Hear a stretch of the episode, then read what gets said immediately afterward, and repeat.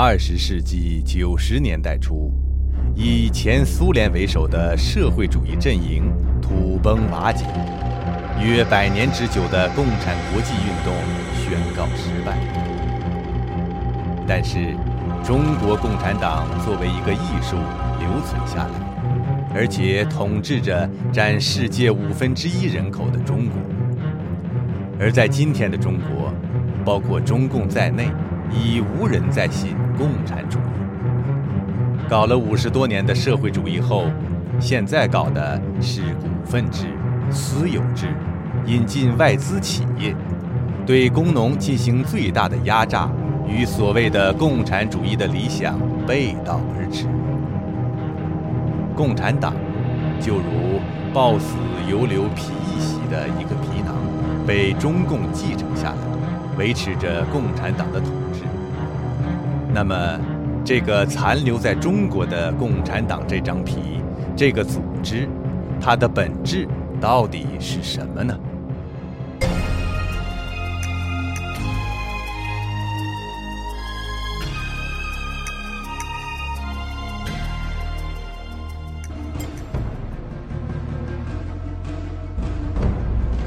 共产党虽然不称自己是一个宗教，但是它却具足了宗教色彩。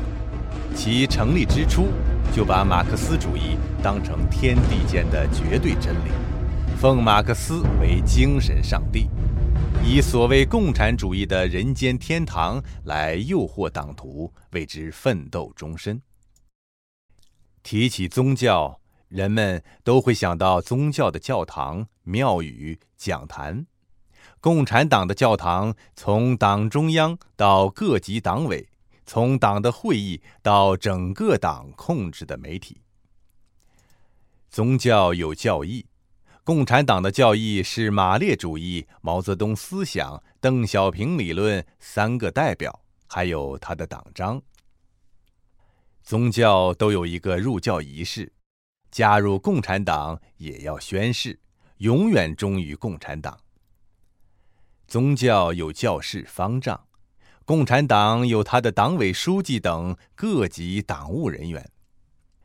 宗教对神崇拜，共产党却诋毁一切神，在自立为不称神的神。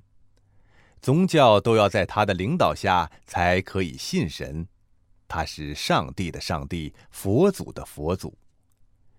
宗教要布道讲经，共产党大大小小的会议，头头脑脑的讲话，定期的政治学习，党员的组织生活会，还要向党汇报自己的思想。宗教有圣歌颂扬神，共产党有过之无不及。宗教讲捐献。共产党收敛党费，应拨预算。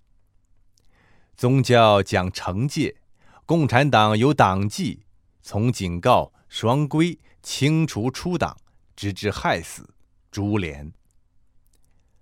可以看出，中国共产党搞得很像一个宗教，但是它与传统的政教又有鲜明的区别。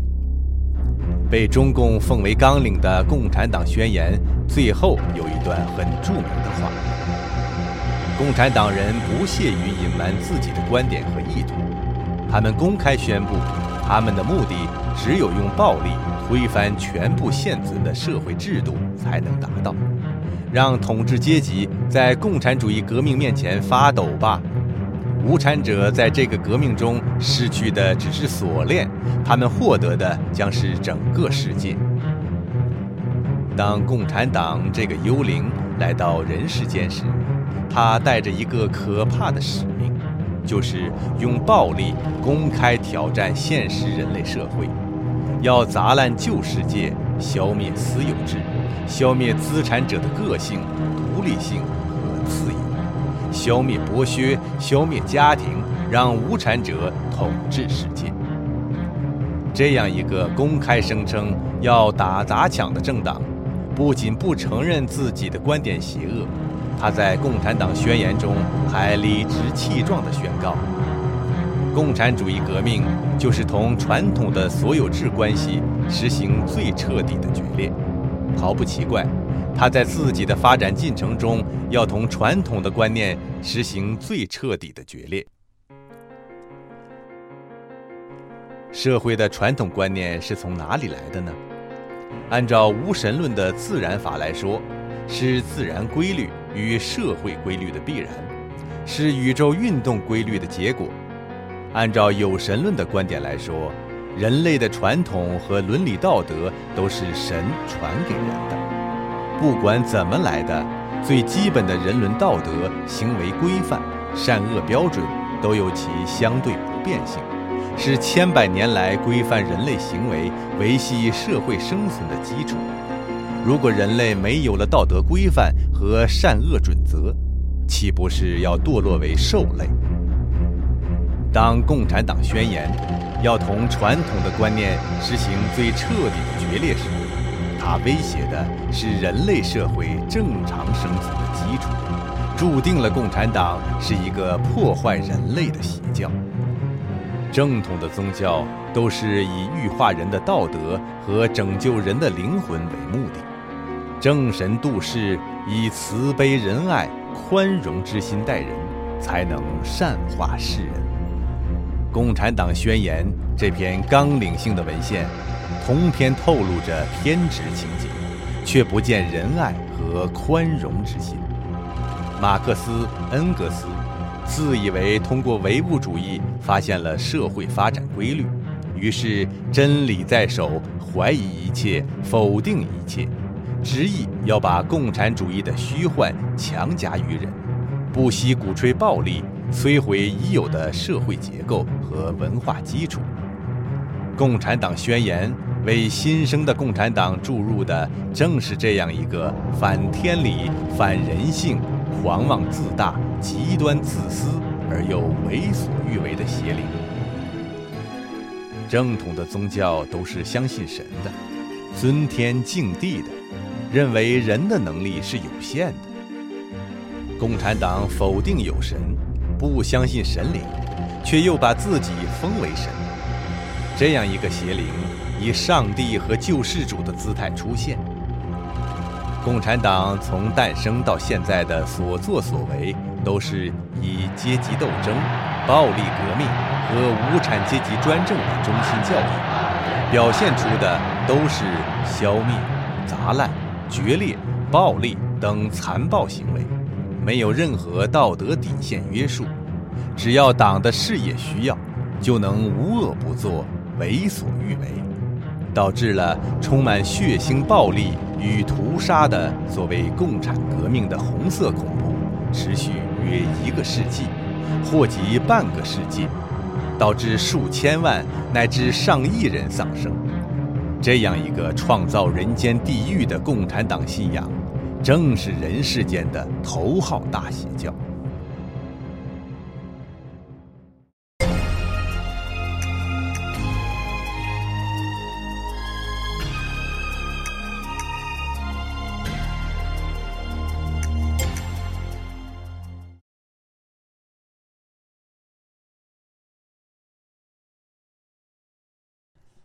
马克思主义是生产和科学很不发达的资本主义初期时代的产物，对人与社会、人与自然的关系没有正确的认识。然而，就这样一个缺少仁爱、宽容、充满狂妄自大的异端邪说，却被共产党奉为教义，危害世间达百年之久。而之后的共产党领袖们还不断地为共产邪教教义添加新的内容，从列宁的暴力革命理论，到毛泽东的无产阶级专政下的继续革命论，再到江泽民的三个代表，共产党的历史上充斥着诸如此类的歪理邪说。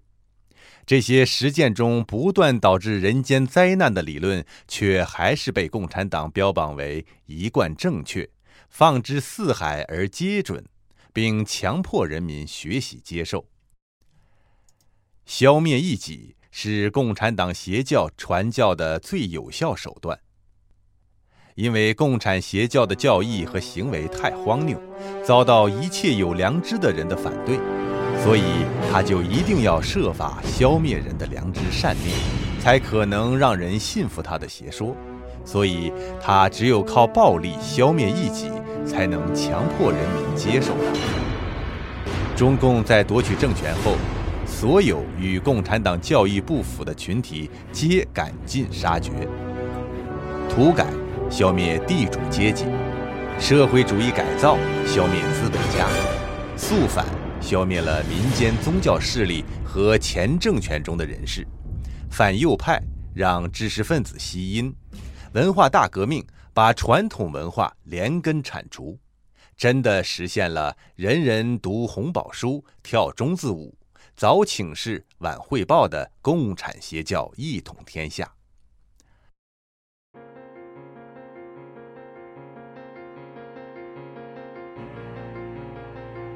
八十年代，人们的思想才稍有点自由，共产党就搞反对资产阶级自由化，提出四项基本原则，因为共产党要绝对领导权。八九年，青年学生和平要求民主，反对腐败，遭到血腥六四镇压，因为共产党容不得民主思潮。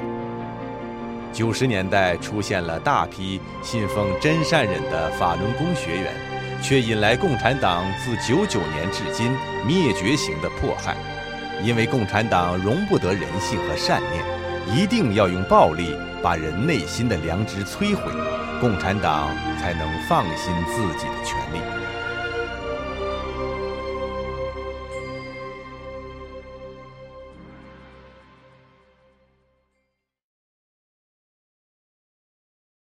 从马克思到江泽民，共产党领袖的画像要悬挂起来，让人膜拜。领袖的绝对权威不容挑战。毛泽东成为红太阳、大救星，他的话一句顶一万句。身为普通党员的邓小平曾太上皇似的主宰中国政治。江泽民的三个代表含标点符号才一共四十几个字，却被中共四中全会的决定笑话似的标榜为是对马克思列宁主义、毛泽东思想、邓小平理论的继承和发展。斯大林滥杀无辜，毛泽东发动文革浩劫，邓小平下令六四屠杀，江泽民迫害法轮功。都是这种教主独裁的恶果。中共一方面在宪法中规定，中华人民共和国的一切权利属于人民，人民行使国家权力的机关是全国人民代表大会和地方各级人民代表大会，任何组织或者个人都不得有超越宪法和法律的特权。而另一方面却在党章中规定。中国共产党是中国特色社会主义事业的领导核心，把党凌驾于国家和人民之上，使这个来自欧洲的幽灵牢牢地附着在中华民族的身躯之上。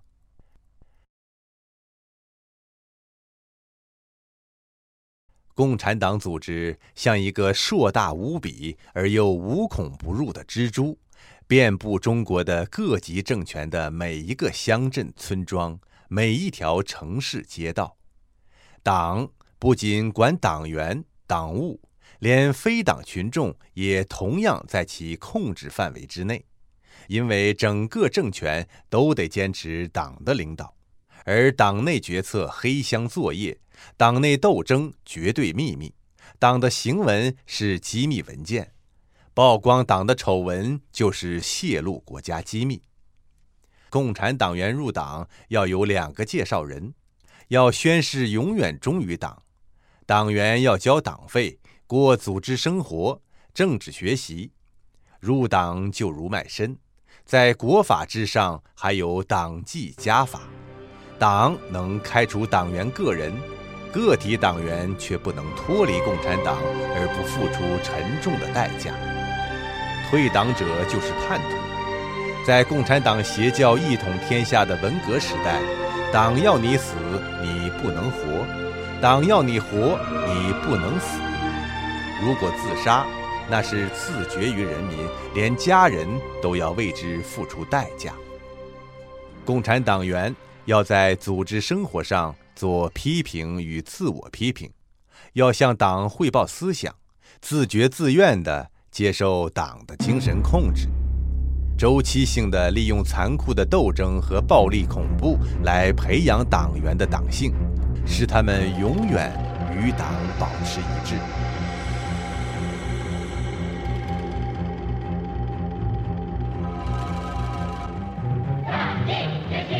毛泽东说过：“革命不是请客吃饭，不是做文章，不是绘画绣花，不能那样雅致，那样从容不迫，文质彬彬，那样温良恭俭让。革命是暴动，是一个阶级推翻另一个阶级的暴烈的行动。”邓小平讲：“杀二十万换二十年稳定。”江泽民叫嚣：“肉体上消灭。”名誉上搞臭，经济上截断，鼓吹暴力的共产党，崇拜鲜血的红色，教育人民对敌人要像严冬一样冷酷无情。为鼓励年轻的生命为党而献身，共产党树英雄榜样，搞火线入党。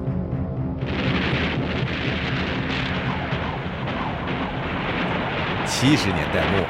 中共的对越自卫反击战，使数万名中国士兵付出了宝贵的生命和鲜血，中共却廉价地借用一首歌曲，血染的风采，把那些天真灿烂的年轻生命化作对革命英雄主义精神的祭奠。而1981年死了一百五十四名中华烈士才夺回的广西法卡山。又被共产党在中越勘分边界时轻轻一笔划给了越南。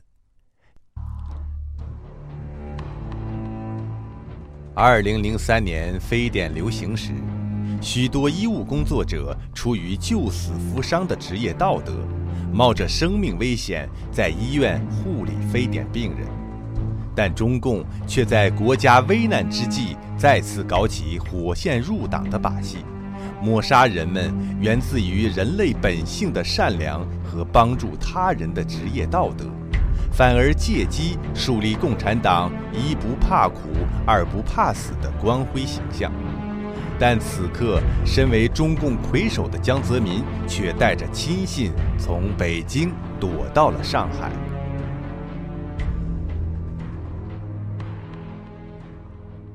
标榜自己无神论的共产党，把宗教说成是麻醉人民的精神鸦片，而把所有宗教或者消灭，或者征服，然后再把自己神化，实现共产邪教的一统天下。而在消灭宗教的同时，还破坏着传统文化。他把传统道德、人伦说成是封建、迷信、反动。以革命的名义而铲除。文革中大量出现的夫妻互相揭发、学生打老师、父子反目、红卫兵滥杀无辜、造反派打砸抢等违背中华传统的丑恶乱象，正是中共以无神取缔有神，以党性扼杀人性的恶果。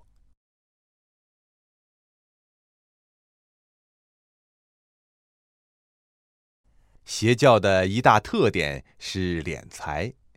共产党武装夺取政权后，通过实施国有制和垄断性的计划经济，将几乎全中国的财富霸占到党的手中。各级党委及支部附着在通常的国家机构之上，而拥有比行政机构更大的权力，从而控制着国家机器，掌握着国家的经济命脉。他可以直接从各级政府调用经费，堂而皇之地抢夺人民的财富，还美其名曰“党的需要”。一般的邪教敛财与共产党相比较，只能是小鬼见魔王。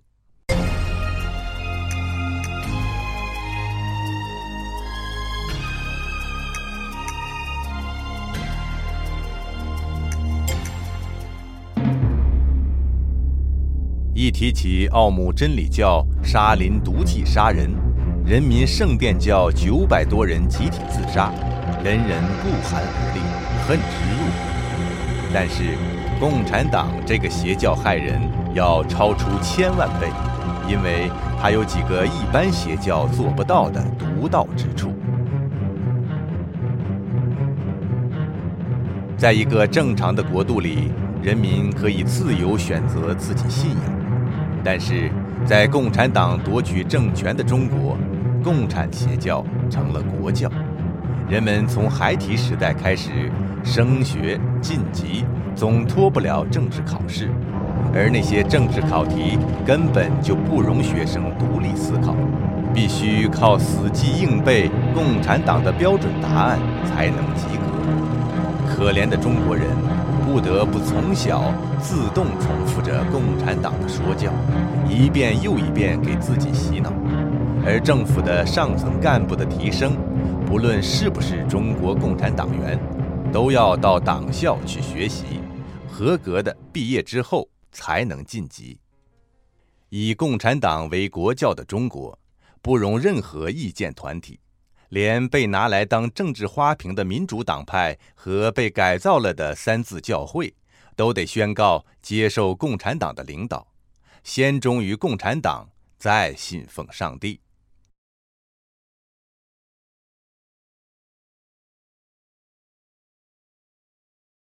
邪教国教化的基础是共产党对人民的控制和对自由的剥夺，在社会主义的国度。共产党的组织从中央直达乡村街道、社会最低层，通过党委、支部等各级党组织把社会牢牢控制。人们的一举一动，包括迁徙、言论，甚至结婚育子、练气功、锻炼身体，事无巨细，都受到共产党的控制和干涉。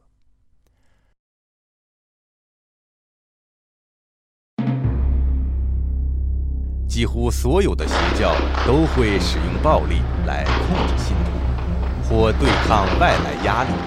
但是，把世界上所有邪教害死的人数加起来，也无法和共产党邪教害死的人数相比。纵观共产党罪恶的历史，在邪恶理论的指导下，以政府为组织，杀人如麻，任何人都可能成为迫害的对象。包括党的支持者、党员、党的领导人在内，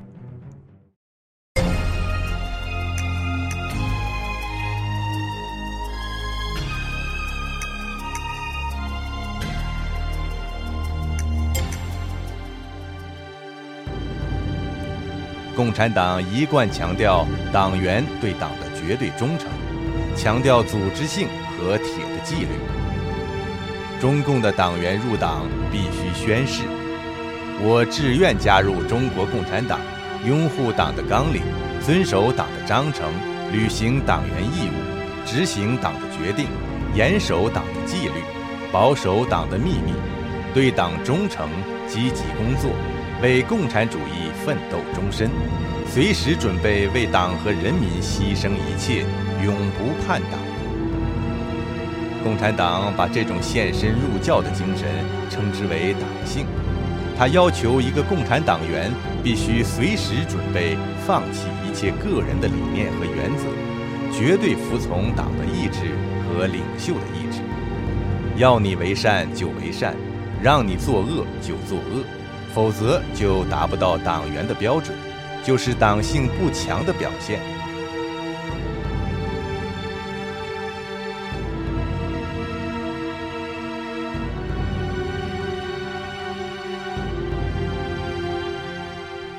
在共产党的逻辑看来，党的生命、党的利益高于一切，甚至大于全体党员集体的利益总和。因此，任何个体党员都随时要准备为党牺牲。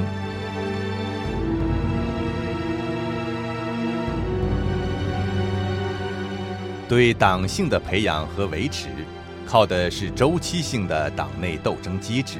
通过不断发动的对内对外的残酷斗争，共产党一方面消灭异己，制造红色恐怖，一方面不断清理党的队伍，严肃家法教规，培养党员的党性，增强党组织的战斗力，这成为共产党保持其生存的一个法宝。团结起来！这种隔七八年来一次的政治运动，都要残酷地整肃百分之五左右的少数。刘少奇、彭德怀，各种异议者的下场，让百分之九十五的多数乖乖地统一到党的路线上，由此增加党组织的凝聚力和战斗力，淘汰那些不肯放弃良知的不坚定分子，打击任何敢于对抗的力量。靠了这样一个机制。共产党内最有斗争精神、最善于耍流氓手段的人，才能长期掌控权力。也就是说，共产党邪教教主保证都是富于斗争经验和党性十足的强悍分子。共产党邪教本性上狂妄自大、极端自私、为所欲为。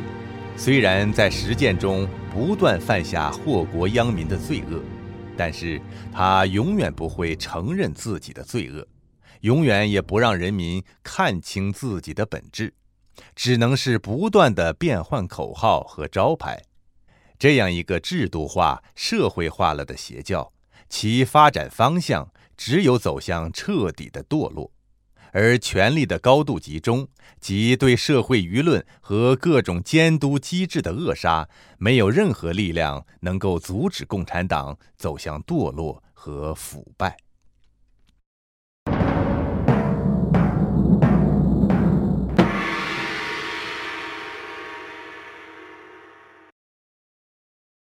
今天的中共已经堕落成为世界上最大的贪污党、腐败党。据中国官方统计，全中国有两千万党政官员在位。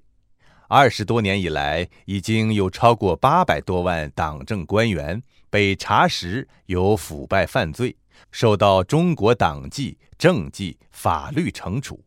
再加上未被查出的腐败分子，实际上中国党政官员的腐败已经超过三分之二。贪污腐败，为自己捞钱、捞取好处，这种物质利益是中共今天抱成一团的最大凝聚力。贪官们知道，没有共产党就没有他们腐败的机会。如果共产党倒台，他们失去的不仅是权力官职，还可能面临着被清算的危险。所以，他们官官相护，他们纵容腐败。因为腐败已经成了共产党官员们维持稳定的一个动力。每个人都看得很清楚，反腐败亡党，不反腐败亡国。但是共产党是不会冒着亡党的危险反腐败的，他要做的只是在不得已的时候杀几个腐败分子给人看。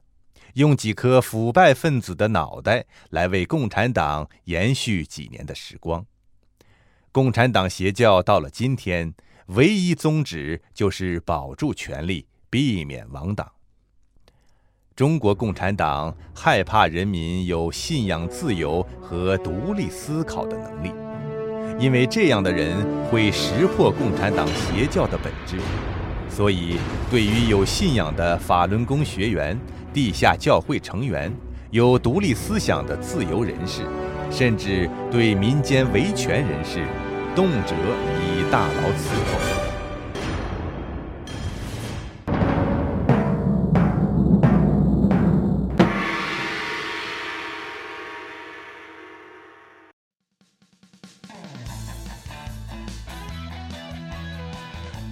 中国共产党却给了中国人以另一种自由，那就是只要你不关心政治，不反对党的领导，你就可以把自己的任何欲望都放纵开来，直至去干任何邪恶的、伤天害理的事。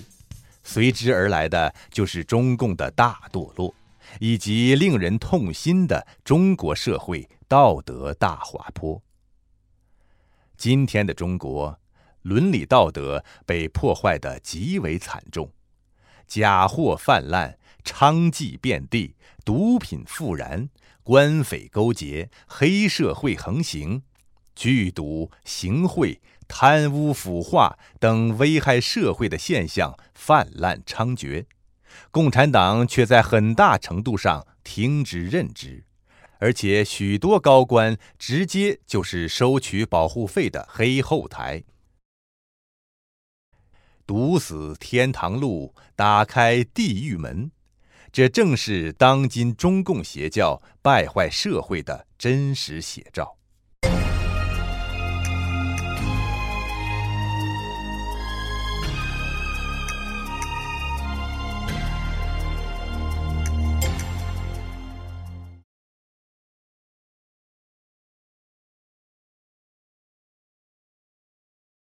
这个看似简单的问题，却无法简单的回答。虽然共产党披着一个为公的外衣，以一个政党的名义出现，的确能够迷惑很多人，但是共产党却不是一个通常意义上的政党，而是一个邪灵附体的害人邪教。共产党是一个活的生命，党组织。也即邪教的世间表象，是它的机体。从根本上主宰着共产党的是最早注入的那个邪灵，它决定着党的邪教本质。共产党的领袖们虽然有教主的身份，但他们只是邪灵和党的代言人与管家。当他们的意志和目的与党一致。并能使党生存和强大的时候，他们被选择为领导者；但是，当他们不能满足党的需要的时候，他们会被无情的打倒。中共历史上十几个党领袖的下场，恰恰说明了这个问题。党的最高领导其实出路有限，要么破门出教，像戈尔巴乔夫那样名垂青史。要么像中共其他总书记那样被党吞噬。群众是共产党奴役和压迫的对象，在共产党控制的范围内，人民群众没有拒绝共产党的权利，却被强迫接受党的领导和承担支持供养共产党的义务。他们还要在党的铁血威胁下，经常接受邪教式洗脑。党员是被用来充实共产党机体的人群，这部分人中不乏忠厚善良的好人，甚至在社会上取得了杰出的成就。越是这样的人，中共就越要拉拢进党内，利用他们的名誉和能力为党服务。有的人为了当官捞取私利而积极入党，有的人希望有所作为。在共产党统治的天下，除了入党外，没有个人的发展机会而选择加入。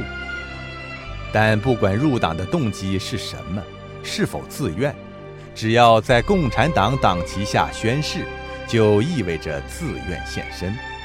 从此，每周的政治学习和组织生活就是不断的洗脑过程，被共产党的邪灵所附体、所主宰。从此，党性的紧箍咒加于头上，一旦人性显露，就很可能遭到整肃和迫害。此时，即使想退党，也因为共产党邪教许进不许出，就会被当作叛徒对待。所以，人们常常看到共产党员身上普遍存在的双重人格。政治场合的党性一面和日常生活中的人性一面。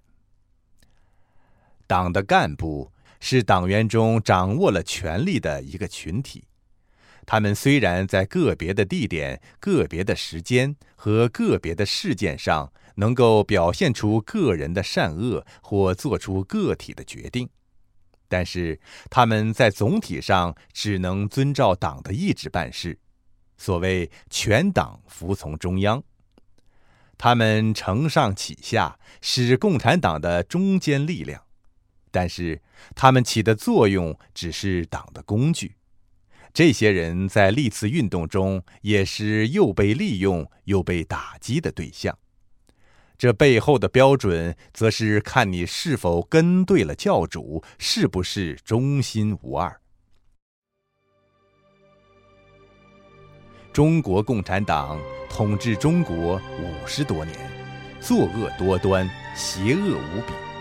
但是，为什么全民对他的邪教本质却缺乏认识呢？难道是中国人不聪明吗？不是。中国人是世界上最为智慧的民族之一。关键的原因在于共产党的欺骗、残暴和共产党邪灵禁锢了人民的思想。很多中国人连想都不曾敢想过共产党是邪教，人们只能听到对党的歌功颂德，头脑中除了共产党的东西之外，就贫瘠的可怜。只是寄希望于共产党的改良，或出个包青天似的领袖，对共党邪教本质认识不清。共产党不断混淆概念，将自己等同于中国，向中国人灌输“爱党即是爱国，爱国则成了爱党”，来掩饰共产党的罪恶。当今的中共已经走向彻底的堕落。最可怕的一点是，这个不甘灭亡的邪教还在尽其所能，把中国社会也带向腐败堕落的深渊。庆父不死，鲁难未已。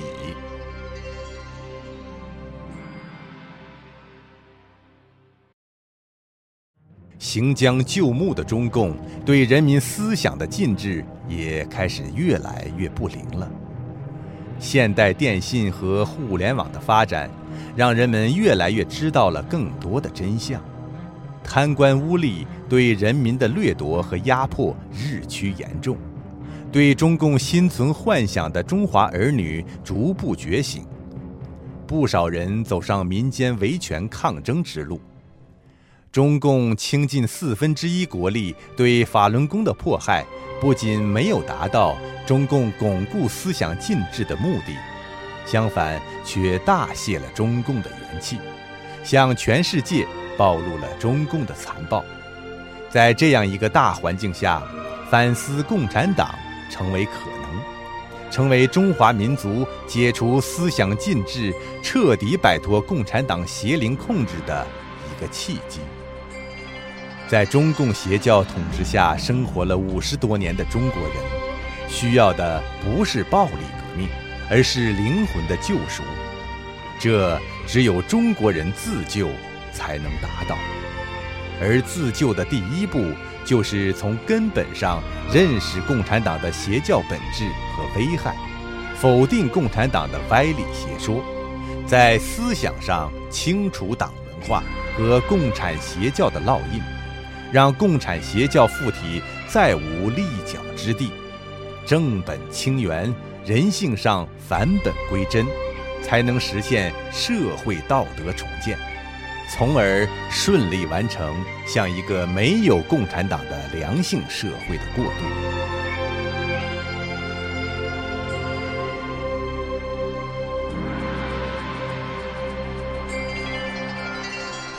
凡是共产党统治的国家，多与贫困、集权、迫害联系在一起。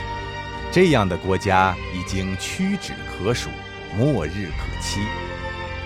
以中国人的智慧，照历史上中华民族的辉煌，总有一天，人民会把附着在国家行政体系之上的共产党组织剥落。让靠社会中坚力量维系的社会体系独立运作，彻底摆脱了共产党邪灵附体的中国将大有希望。